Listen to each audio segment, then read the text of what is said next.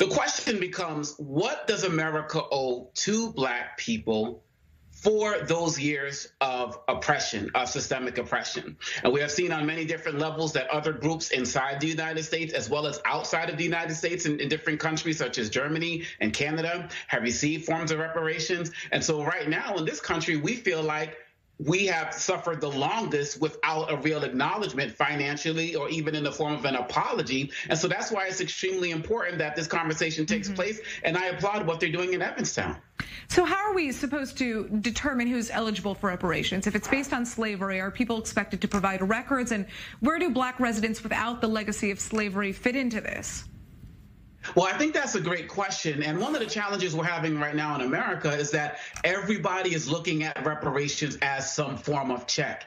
And quite honestly, what we're fighting for right now in America is just to establish a commission to study reparations to see what makes the most sense as it relates to that. So maybe it might be financial payments. Maybe it might be targeting communities like you're doing in Evanston where people have been marginalized and building resources in the form of schools, for example. There's a bill, there's billions of dollars in differences in just how schools that are predominantly black get funded versus predominantly white. Mm-hmm. Can we get some equality as relates to that? And so right now, people who say that it's just about writing a check, they are trying to brush this off as some type of social welfare from the government and don't want to have a real conversation of what America owes to black people.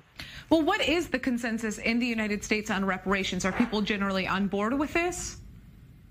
No, I would say that people are not generally on board of it when it comes to black people. There have been conversations about different ways that uh, Japanese Americans have been compensated after World War II. There have been arrangements that had, have been made with Native American communities as well. But when it comes to the conversation about, about black people, we have not even received an apology for years of slavery and other forms of oppression. So there are many people that are on board. For example, universities that have profited off of slavery, like Georgetown University and Brown University University have started to do work to recognize the, the descendants of, of enslaved people who built their universities and work with financial uh, situations for them.